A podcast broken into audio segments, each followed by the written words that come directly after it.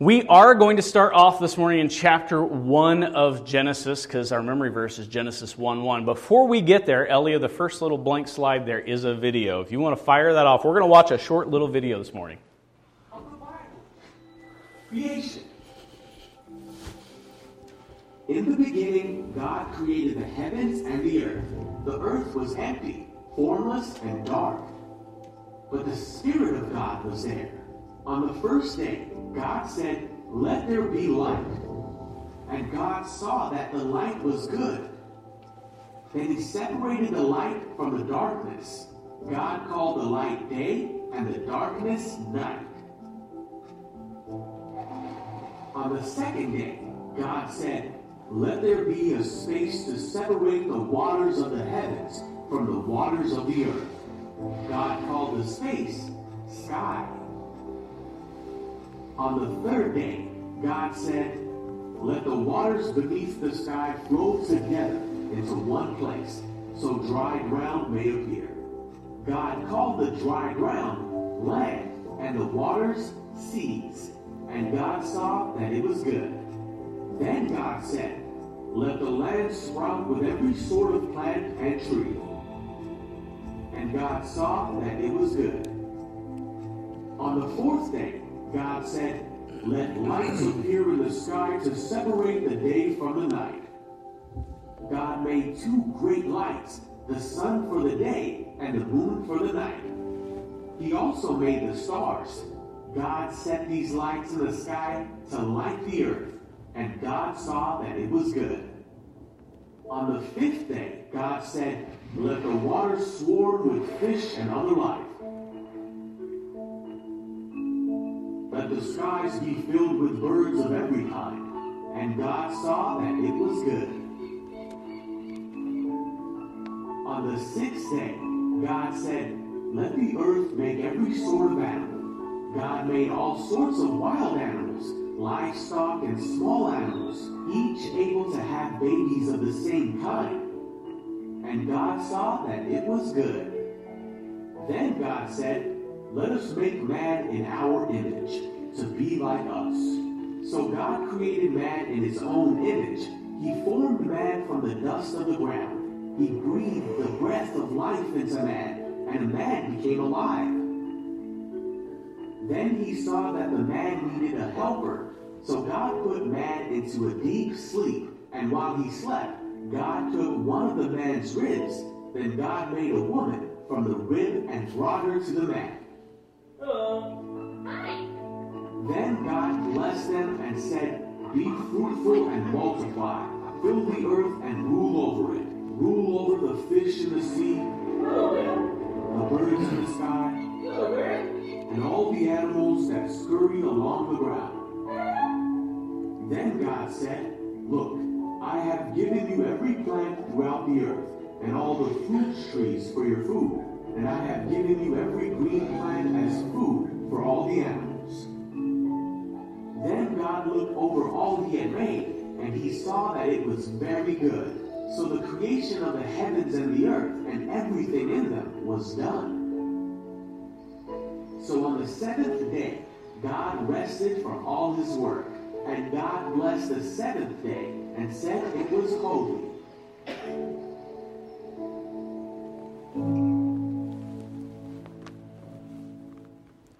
All right. So the first question I have is for my kiddos, and sorry, it's just my kiddos this morning. So, put you on the spot a little bit. How many times do you think you've heard that story? A bunch. How many is a bunch? At least. Probably more than that. Right. So, right. So we've heard that story a lot, right? How many of you, when you were growing up in like Sunday school, Bible school, different things, heard that story a bunch, right? How many of you feel like that story sounds pretty accurate, pretty spot on? Yeah? Generally sound pretty good? All right. That's the funny thing is like sometimes I feel like, and we've discussed this before, that a story, specific ones in general, ones that generally become pretty easy to communicate on a Sunday morning to little kids, we present that often to them And then the way we talk about it together just depends sometimes on what we're trying to talk about or what we're going back to. And y'all know I love Genesis and love going back there quite a bit. But as I wrestled through this, this is the story that's oftentimes in my head about how things went and how things went along. But did you know that technically that is a combination of two creation story accounts that exist in Scripture? Did you know that there were actually two? There's actually this whole big picture of chapter 1 that's being presented, right? And as chapter 1's being presented, we get this kind of timeline. It's written very much like a poem. It's got a poetic um, kind of rhythm, and, and the way it's written is meant to capture your memory. So, you know, already Genesis 1 is trying to help you memorize and help you hold on to this idea. The way it goes back with, and then God did this, and then, it, then there was this day, and then it was good, right? ultimately leading up to this end of chapter 1 where God says it's very good because he looks back at everything he's made and he says it's all very good, right? And so the way Genesis chapter 1 is written is this beautiful poetic language that has a rhythm, has kind of this ongoing um, kind of set of uh, pace to it, and it's got this timeline that's spelled out clearly with these days, and it starts with nothingness and ends with humanity. And we'll talk about chapter 2 in this kind of different picture that's painted in a second. But before we go there, I want to kind of talk just a little bit about chapter 1. This is where I need my kiddos' help here again, here in just a second, okay? Chapter 1 starts off like this. Ellie, go ahead and throw that next slide. Beautiful. In the beginning, God created the heavens and the earth, right? There's your memory verse.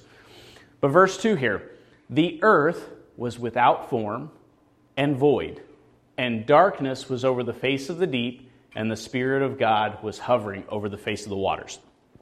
This picture of nothingness. What's the kind of stuff that just floats through your head when you think about this imagery right here? The earth was without form and void, and darkness was over the face of the deep. And the Spirit of God was hovering over the face of the waters. Now, there's this interesting thing I want us to point out before we get too far, right here in Genesis chapter 1. Let's go ahead and throw that next slide up there, Ellie. And this is where I need some help, kiddos. Ready? You need to help them because I know this is tough, right? You do this kind of stuff in school, so they need a little help, right? Cool. We good? All right. The earth was without form and void, and the darkness was over the face of the deep. The word deep there is actually, the Hebrew word is tahom. Can you say tahom? Tahom. Everybody else, Silas, where are you at? To oh, he left. Never mind. He disappeared. Tehom. Everybody say it with me one more time. Tehom. Okay. That word is this fun Hebrew word that doesn't look like this. That's the way that you can see it so we can actually pronounce it together. It's got a lot of other little, in Hebrew, it's just kind of scribbles and we wouldn't know what to say, right? But this is kind of how we can spell it out so you can see it. And that's this word that we have here for the deep. That's really a reference to these waters. But the interesting thing and the difference is this word for waters that are here, the over the face of the deep, is got darkness over it, right? But this word is the same kind of word that would be used kind of when we were talking about a flood. Nora, sorry to put you on the spot. You're still in the room. Ellie can help you. If we put a plant, we had a plant, right? And we stuck it under a big vase of water or in a pool, what would happen to the plant? It would drown I thought water was good for plants. Plant can only have so much water, and then it would not get the oxygen it needs, not have the light it needs. It would absorb too much. Sometimes a good thing can become a bad thing, right? That's kind of what this word tehom infers. This is kind of the salty deep this word has kind of some different meanings, but it's kind of the, the type of waters that are that salty, deep, suffocating, life taking kind of waters, not the life giving kind of waters. Now, if we go into this very next part of chapter or verse 2, it says this And the Spirit of God was hovering over the face of the waters. The Mahim, that, that one's tougher to say, so we're going to try it together. Mahim there, there's, there's a couple different ways I heard that pronounced, and I'm honestly still not sure. I don't speak Hebrew too good. But in, there's usually like a lot of phlegm and kind of sounds going on. So I assume that there's something in that ballpark. But these kind of waters are these life giving waters, the kind of waters that would help something to grow and produce life. And so you'll notice that the darkness was hovering over the Tehom. But here we have the Spirit hovering over the face of the waters. There's this picture that's beginning to form here of this. Uh, another way that I've seen it translated and heard people talk about that tehom is the chaos waters. This chaotic, unstructured, unformed nothingness that is darkness and void of light. But what's the very next th- verse that happens here? Does anybody know what verse 3 is without looking? It's not on the screen. No help today. And God said, Let there be light. And there was light. You remember the darkness was hovering over the chaos, over the destruction, over the death, over the salty depths that would take life. The darkness was there. And God says, Let there be light. And there was light. And it separated, He separated the light from the darkness. This imagery that begins is funny because we don't get to sun and moon and stars until day four of this story, right? That's when he puts these things in the sky that we know to be the sources of light as we know it. The reason we can see the steps and the flowers out there right now is because the sun is in the sky and its light has traveled eight minutes to get here and is now bathing the ground in illumination and giving us the ability to see and reflecting colors and all the things we know back to us. And there's this beautiful idea, but in this moment, there's a separation of the day or the light from the darkness. And God is all of a sudden in His Spirit providing something that is separate, and He's taking the chaos and the darkness and the disorder and all the ugh of nothingness and beginning to work with this beautiful tapestry because His Spirit is hovering over and not seeing just the destruction and the depth, but His Spirit is giving life to something something that was nothingness, something that would suffocate life, the darkness that would only be void and nothingness, darkness and being lost. And God is forming it into something that is beautiful. God is forming it into something that gives life. And so we have this picture of God continuing to create. He speaks and let there be light. He speaks and the waters are separated. He speaks and dry ground appears. He speaks and the sun and the moon and the stars appear. He speaks, and plants and vegetation grow up on the land. He speaks, and birds and fish and animals. And the next thing you know, he speaks into existence in this, on the sixth day, mankind. And that's where we kind of see the end of chapter 1 take place. So God created man in his own image. In the image of God, he created him. Male and female, he created him. And God blessed them, and God said to them, Be fruitful and multiply and fill the earth and subdue it, and have dominion over the fish of the sea, and over the birds of the heaven, and over every living thing that moves on the ground. And God said, Behold, I have given you every plant yielding seed that is on the face of the earth, and every tree with seed and fruit. You shall have them for food, and to every beast of the earth, and to every bird of the heavens and to everything that creeps on the earth, everything that has breath of life, I have given every green plant for food. And it was so. And God saw everything that he had made, and behold, it was very good. And there was evening, and there was morning the sixth day. That repetitive line that continues to come up, right? There was evening, and there was morning. And so here's this first narrative, right?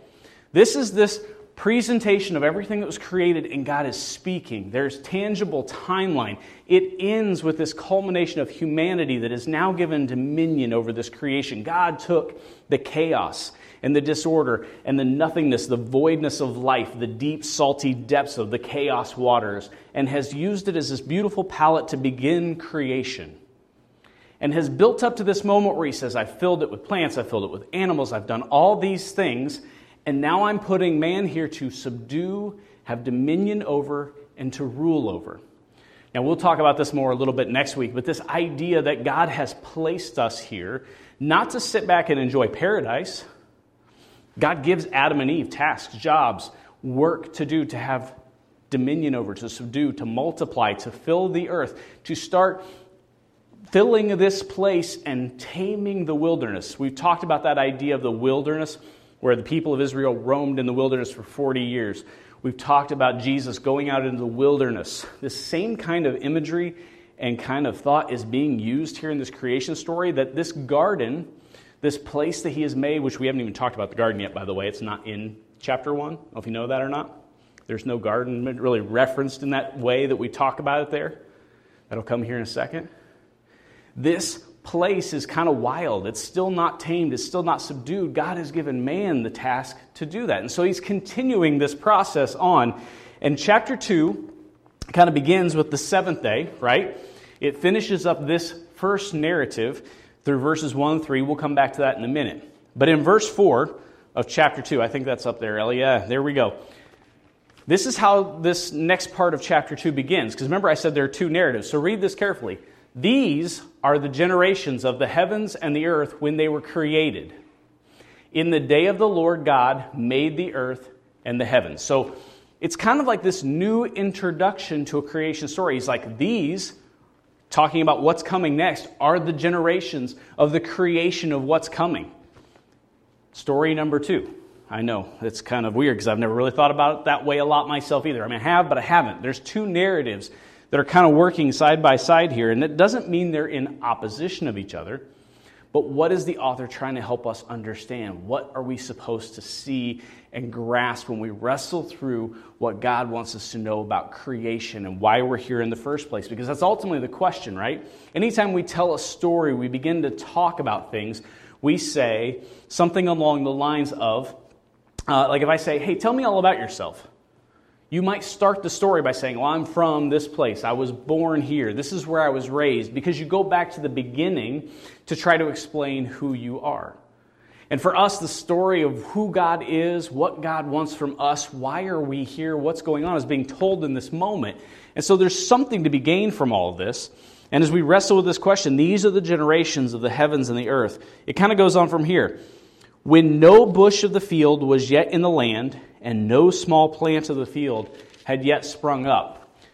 For the Lord God had not caused it to rain on the land, and there was no man to work the ground. And a mist was going up from the land and was watering the whole face of the ground. Listen carefully. Did you catch that?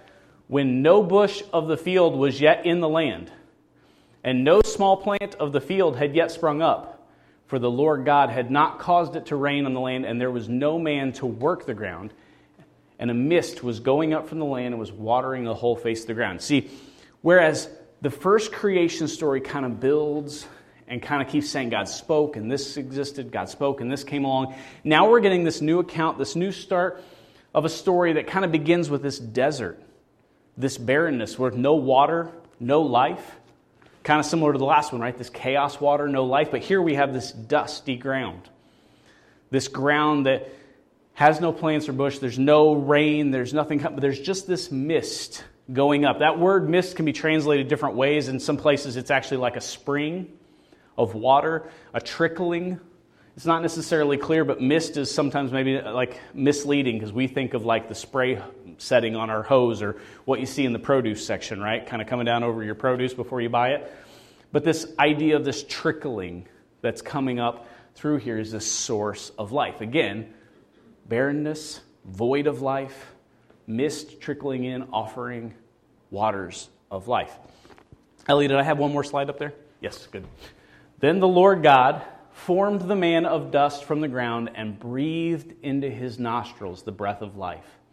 And the man became a living creature. Now, this is interesting because this is one of those things that's not easy to pick up on. I had not heard someone talk about this before. I was doing some studying this week. I came across some people discussing this idea that the way the Hebrew language works, there's sometimes this use of the word and, and then another word next to it. And what that kind of means is the reader would understand and know. It's kind of like parentheses without parentheses. That what I'm about to say next is not necessarily a continuation of the story I was just telling. It's just extra information I need you to know and get. And that's what happens here. That's why you see this is italicized from here, because what happened was we had this dusty ground that God is working with, and the Lord formed the man from the dust and the ground and breathed into his nostrils breath and life. The first account, man was at the end. But in this chapter 2 telling, there's no bushes, no trees, no life, no plants, nothing to work the ground, and God forms the dust. He doesn't speak the dust. He gets in and forms the dust into man and then breathes his breath, his life, his spirit, this source of living water, living breath into the man who now has life. And then there's this interesting little side thing because if you read it, it says, And the Lord God planted a garden in Eden in the east, and there he put the man who he had formed.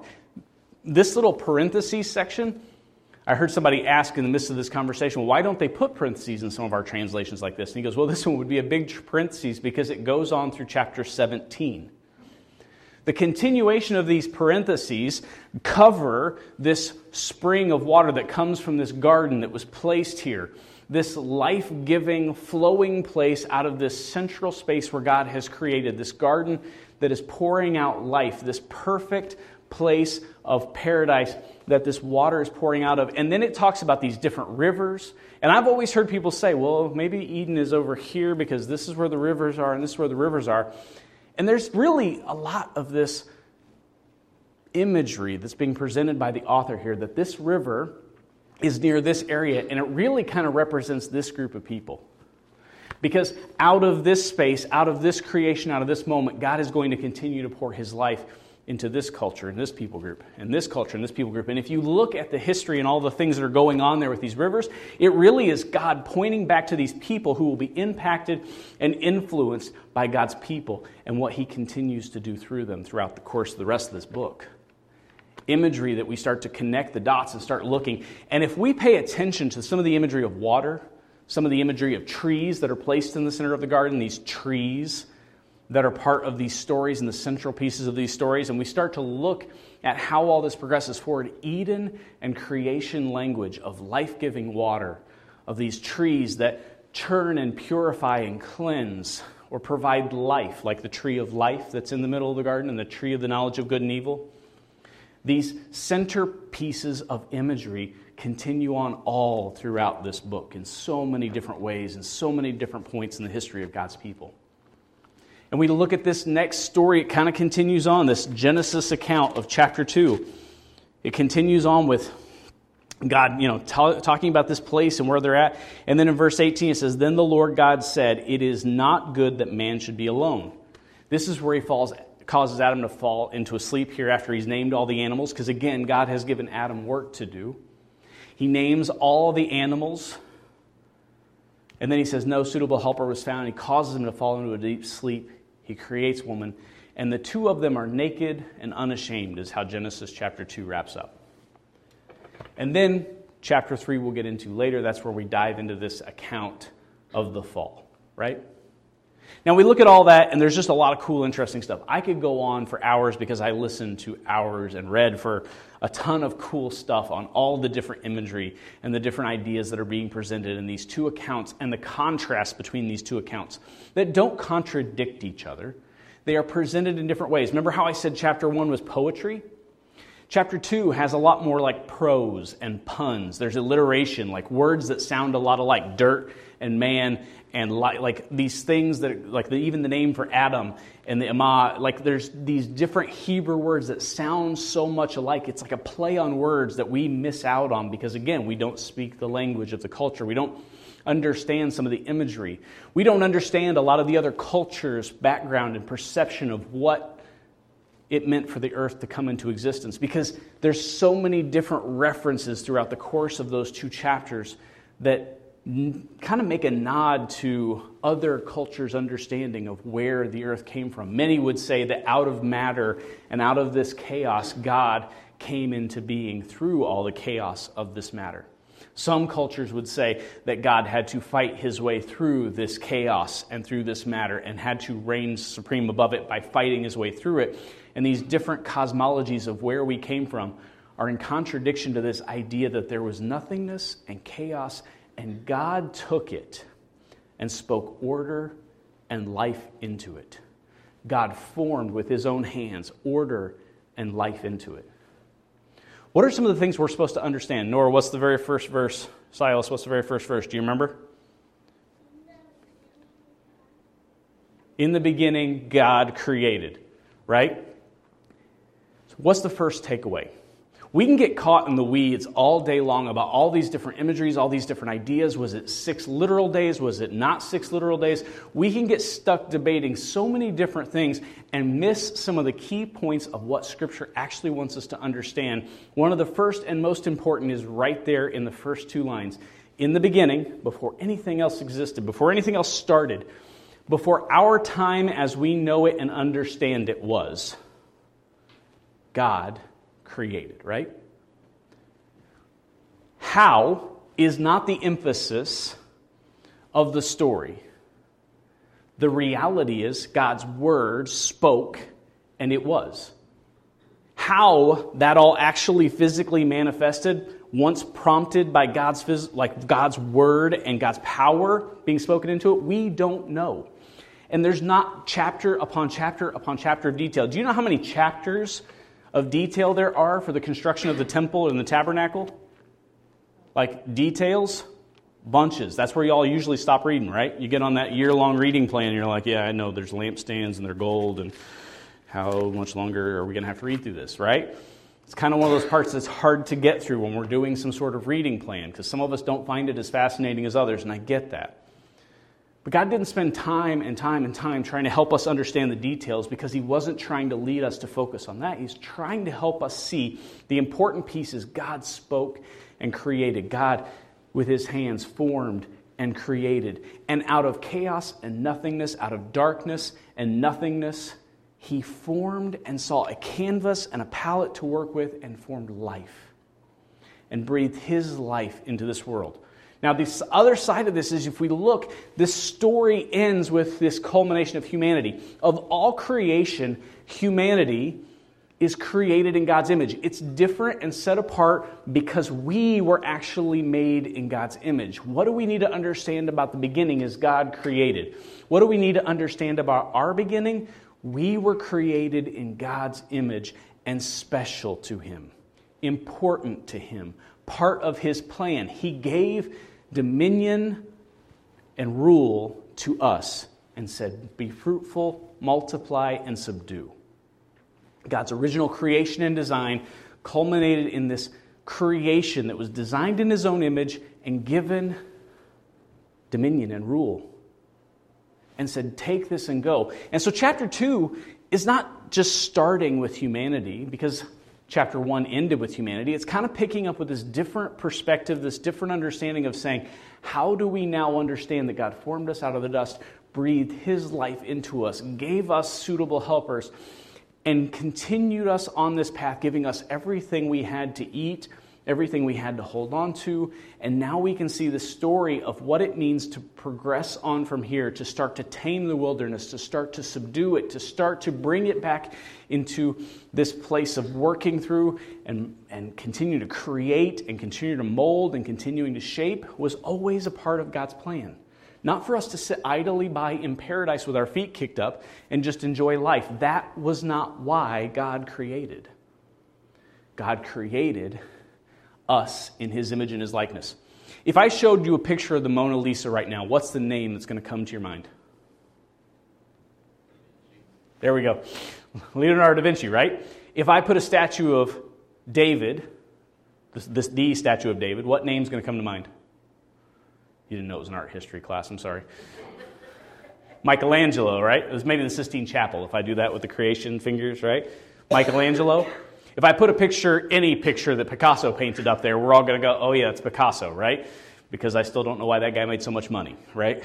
If I talk about these artists and what they've created, this beauty that has lasted throughout time, we remember names that are associated with big, important masterpieces that have been deemed so.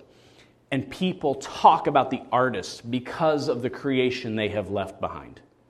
God has put his fingerprints on everything we see everything we experience. When we go on a beautiful hike and walk and see trees and see the wind blowing and see the sun shining, this weekend has been beautiful. When we walk outdoors, the earth declares His glory, right? And we are created in His image to declare His glory.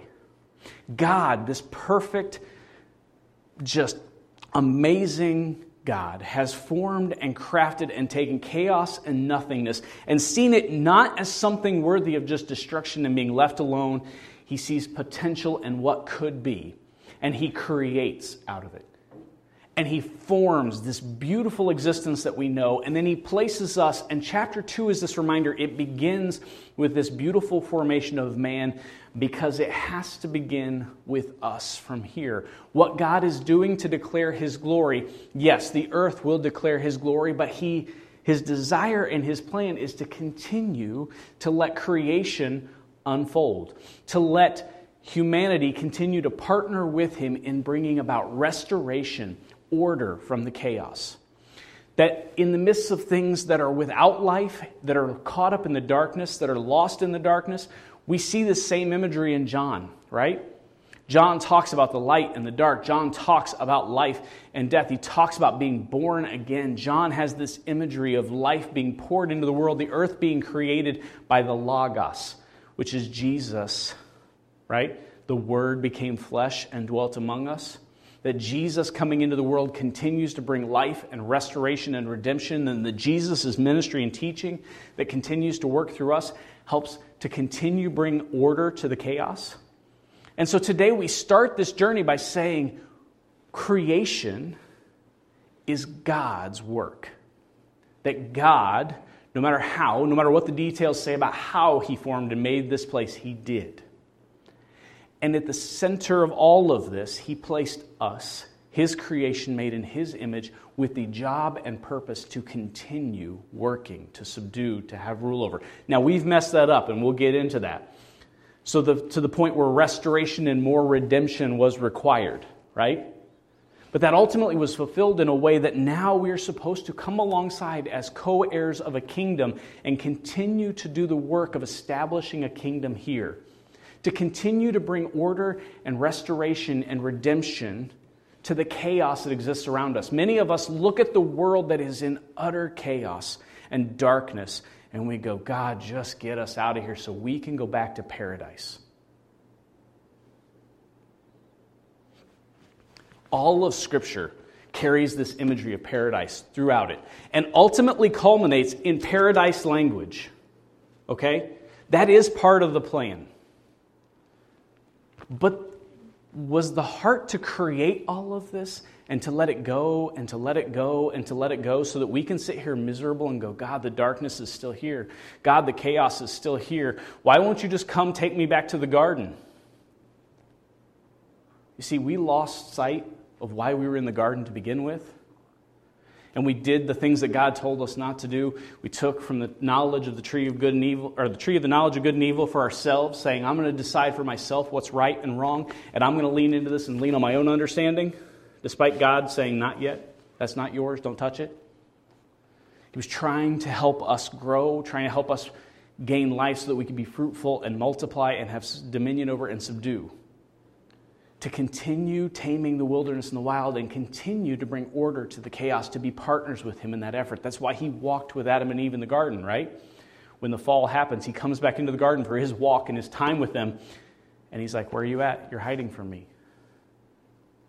This creation story is to remind us that we're here for a purpose and we're ultimately God's fulfilling, seeing God's purpose fulfilled all throughout Scripture, and that we are still actively a part of it, not sitting back to wait for the day when everything will just be magically made better by Him, but leaning into what He has called us to be people who make disciples, people who love as He has loved, people who surrender and sacrifice in the way He has surrendered and sacrificed, people who create and come up with ideas to make better what is broken and chaotic because we were created to be like Him, creators. And we'll get into that more next week, but I just start in this place of excitement because God is taking the chaos of this world and trying to restore it, trying to continue to work this masterpiece of something better, and has invited us to be a part of it. The trick is sometimes we settle for just soaking in the Tehom, the chaos and the depths, and we let ourselves be consumed by the news, we let ourselves be consumed by bad news, and we let, and let ourselves sulk in the ugh of this is miserable. And sometimes I feel like we are those plants that have been buried underwater in a pool and are suffocating.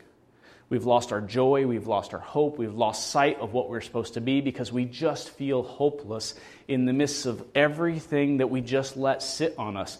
And we forget to open this and continue to consume from the Word and continue to be filled and hungry for God's Word and His truth and His story and His purpose for our lives so that we can be a part of something better. We don't look for the streams of living water that come from relationship with Him. We don't stay plugged in and abide in the source, like John talks about. Abide in me. Let my word abide in you. Be plugged into the life giving waters. Remember how chapter 1 or chapter 2 began? The, the first narrative account ended like this, right? Go ahead and throw that last passage up there, Ellie, I think. Yep. Thus the heavens and the earth were finished, and all the host of them.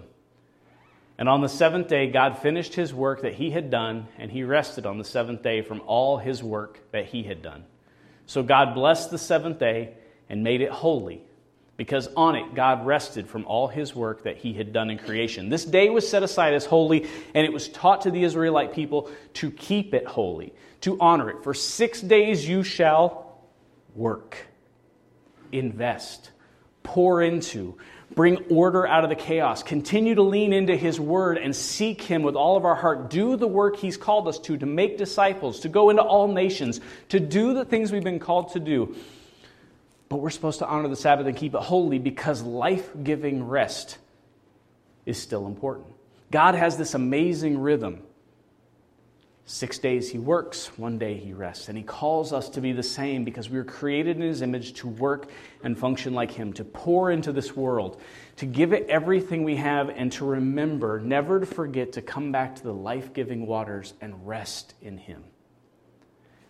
And by being who he has called us to be in this creation story, we have to remember that this beautiful continued work of restoration and redemption and everything that's going to culminate and lead up through and into Jesus begins and starts with us gaining a rhythm of pouring out of ourselves, coming back to rest, and engaging with what He's called us to be, created in His image and likeness.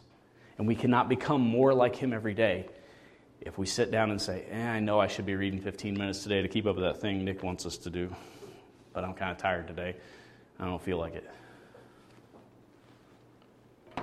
That's where we settle to live in the Tehom, the depths of the salty, just nothingness that will consume us and let us get bogged down into something else rather than staying plugged into those rivers of life that flow from God, that flow from His creation and give us life.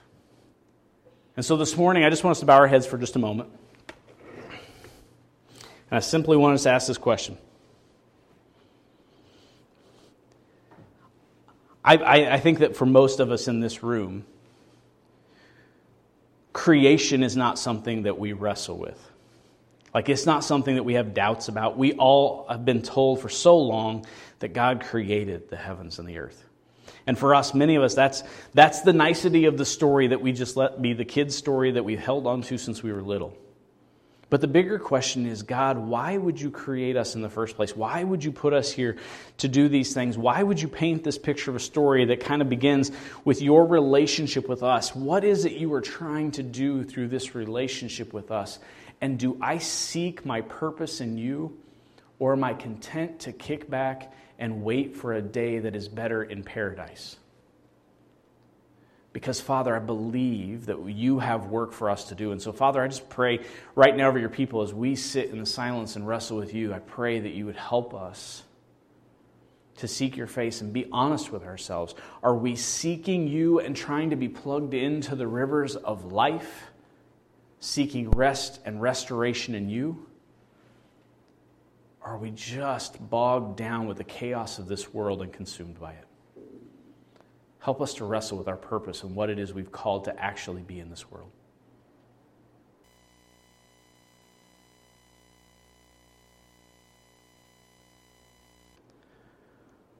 Father, I love you, and I, I, my heart's desire is to never be content to sit back and wait for you to do something, but to always be seeking what it is that you want me to be participating in. Father, when you told the Israelites to march around Jericho, You already told them you had delivered the city into their hands, but this is what they were to do. Father, I know you have delivered us and you've provided a way for us and life for us. But Father, you have still called us to participate and do something. And so, Father, I just simply pray today that we would listen and seek you, that we would take seriously this call to engage in your word, that whatever it is you have to speak to us over the course of the next year, that you would pour into our hearts and pour into our lives and help us to get excited about this, not just feel like it's something we got to do because that's what we're doing at church. Father, I pray that you would help us to fall in love with your word, to be hungry for your word, to want to devour and consume and dive into your word so that we might know you through your Spirit, that breath of life that you are still breathing into us every day. Father, we love you. We trust you. It's in the wonderful name of Jesus I pray. Amen.